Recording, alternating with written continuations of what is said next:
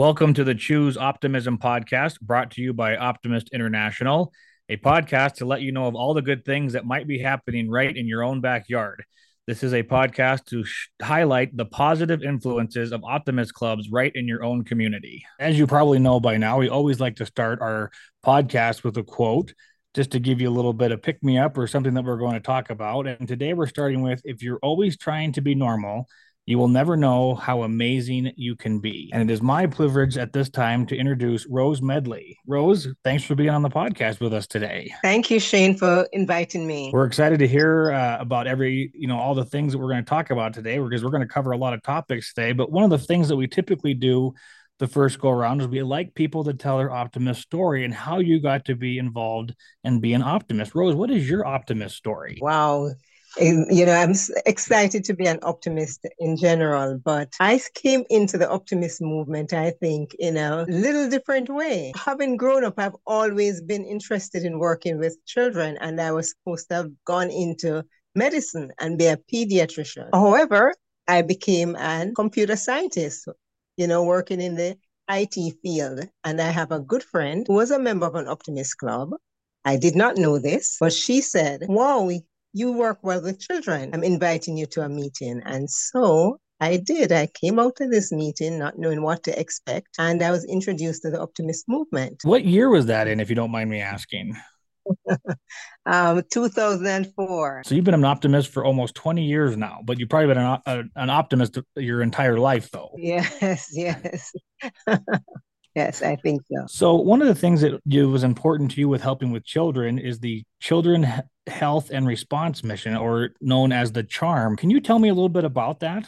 Well, Childhood Health and Response Mission is the Caribbean District answer to the wellness program. You know, we had Ch- Optimist International always had a um, childhood cancer um, program, and in the Caribbean, we had extended that to HIV/AIDS as well awareness and you know other input and in a few years ago we decided to also look at children on the autism spectrum so childhood health and response mission became the acronym we use as an umbrella for all these different areas that we were going to focus on and this is i've always you know been a part i remember when we had the cancer, childhood cancer doc, that yellow, little yellow doc. And, you know, the slogan is providing the care, finding the cure. And we use that too throughout our, um, all the different areas that we focus on.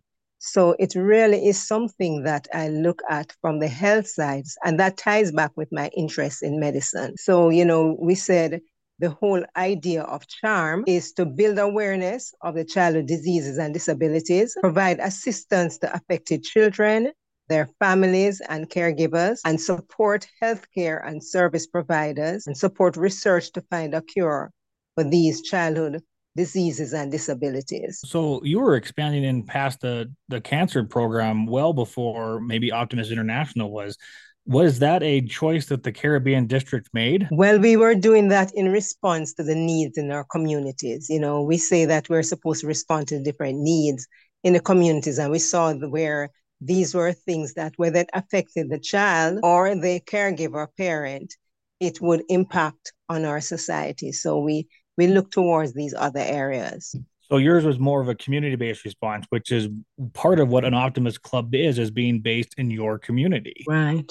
Right. Do you guys hold specific fundraisers to help fund this charm program? Well, in particular, in the Caribbean, in Jamaica, we have a hospital, Bustamante Hospital for Children. And at one time, maybe even now, it was the only hospital in the region that focused on, you know, the illnesses of children. And so we decided for childhood cancer that this would be, certainly in Jamaica, that this is where we would lend our support and so we um, partnered with the Bustamante Hospital in a way and their social work department. And we have an annual fundraiser that we have for the hospital. Tell me a little bit about the fundraiser uh, with the partnership here. What is what do you guys do to help raise funds for this? Well, annually we it could be a breakfast. It could be what we call a fish fry. We have a fundraiser, um, a break um, program where we have a day of just gathering together over a meal and we sell tickets so that persons can join us and we have entertainment while persons either pick up or they they stay at the location and you know um, participate in the entertainment that is there. And we raise say you know um good amount of funds for the hospital for the social work department in particular because we understand that when a child is ill um, with cancer and the parents will have to take time off from work there will be special you know needs sometimes we want to ensure that when they're outpatients that they come back when their appointments are scheduled so we make funds available so that parents who may have some issues in you know funding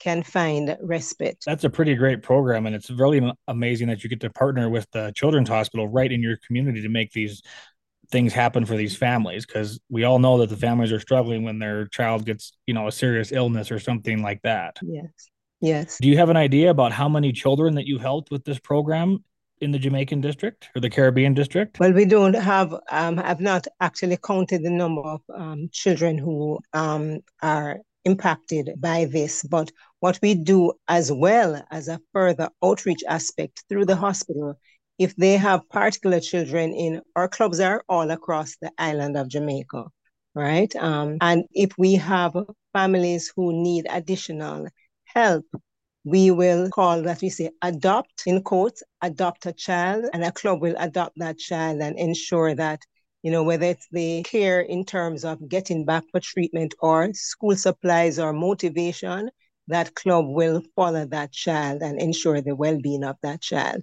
And, you know, we're expanding out the other islands to participate as well.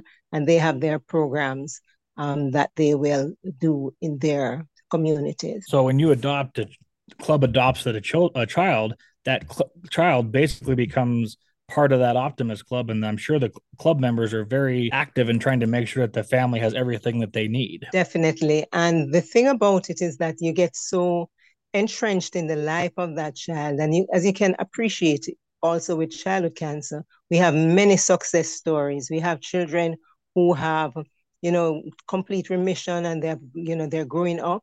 And unfortunately, we have a few children who look like they would, you know, beat it. They recover and are doing well in school and then they succumb. So, you know, we do the highs and the lows and we gain parents as our own optimist family through the grief and even through the the successes as well. I can relate to that pretty well because of uh, when we do the same thing, we adopt the children in our community, and those kids become, in a way, our kids, and we are always making sure that they have the things they need and the families have what they need and we're right there with you like you said you know have helping them fight this battle. Yes you know also rose you talked about uh, you're very involved in the joy aspect in the caribbean. Tell us a little bit about your involvement in joy and what that means to you. Right you know i take the friend of youth uh, mantra very seriously.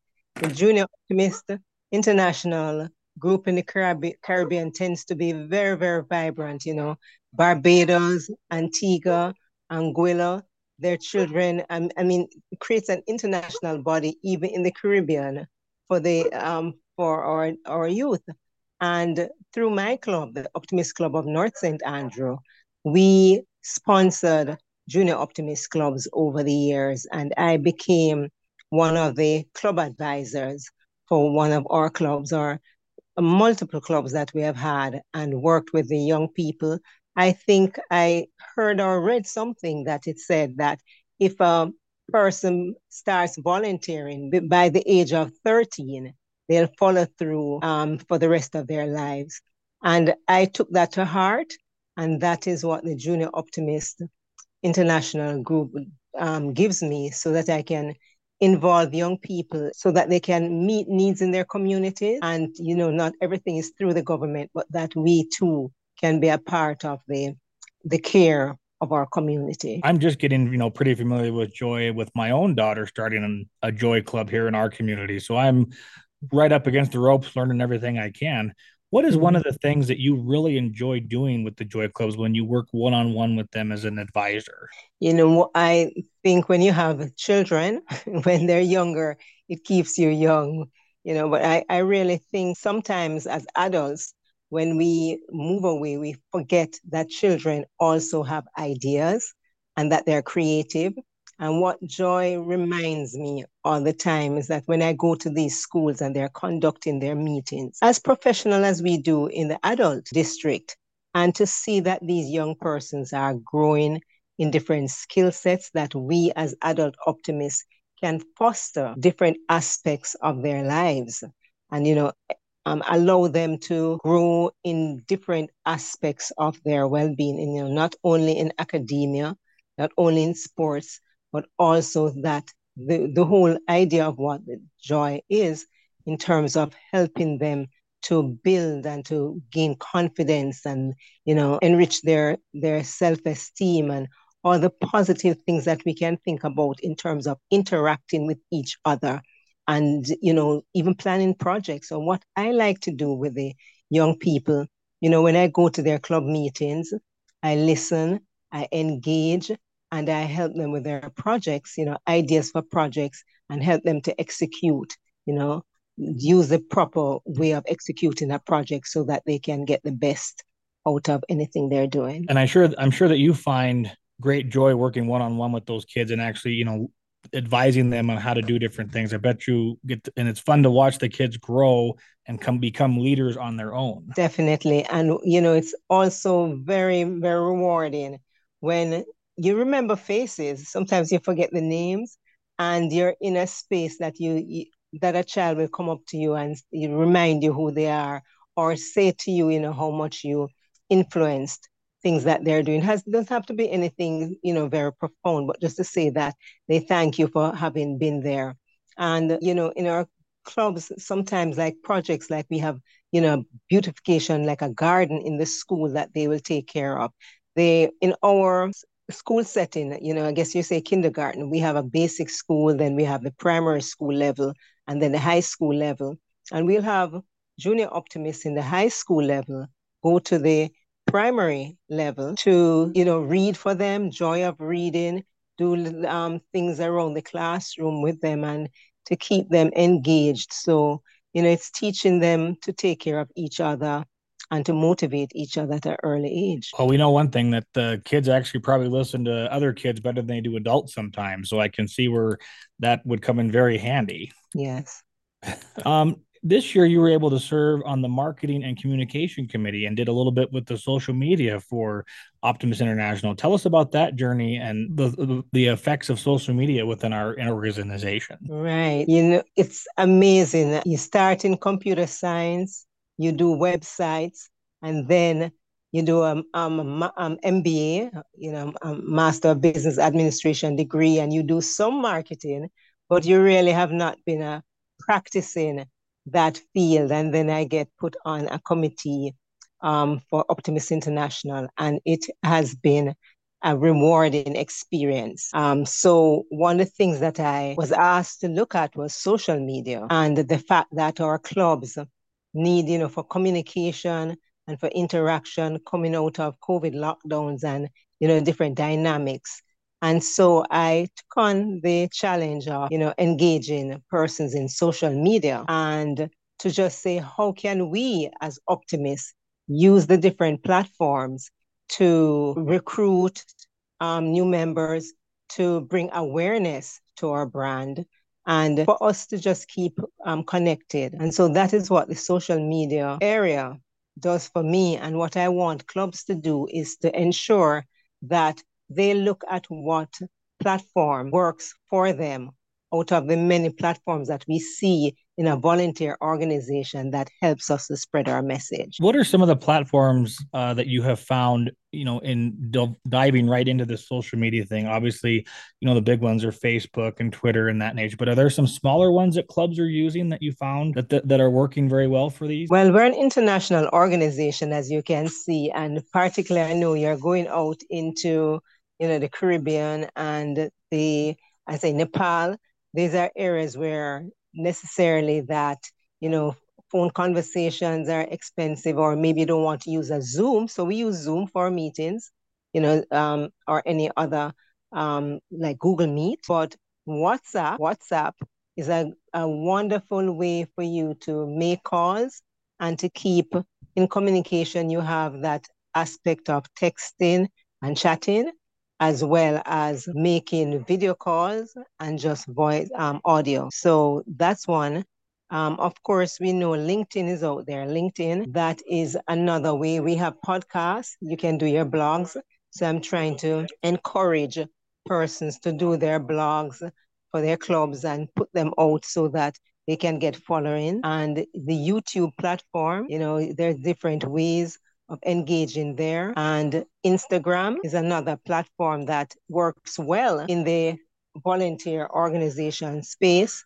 And you know, you have your Twitter and your Facebook. Have you worked with a lot of clubs that have been using more than one of these in particular instances, like where they're using Facebook, Twitter, what you know, more than one social media app? Well, at most most districts then you know you focus more on districts because what happens is that and that is what we did a course at the recently concluded international convention in um, arlington virginia that persons start using a platform but they don't maintain it so it's all well and good to you know be an early adopter or to be an adopter but you have things that you need to do to ensure that you have a following and that your um, the medium that you're using is um, current. So the clubs that are actually using, they tend to use um, the website and they tend to use Facebook and Instagram. That's what I have been seeing. But as I said, the five areas that I mentioned are good platforms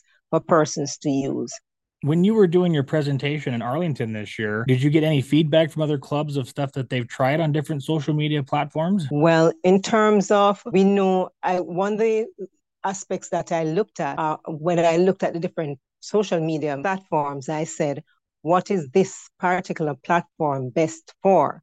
And so, like for Twitter, I said, if you want to build your online community, that is good. If you want to promote your club and its events, Twitter is a good uh, medium. If you want to connect to a global audience, Twitter is also good as well as in finding new partners. But the top content on Twitter that I found were news, videos, and photos, right? Of course, the drawback for some of us will be it has a 280 character limit.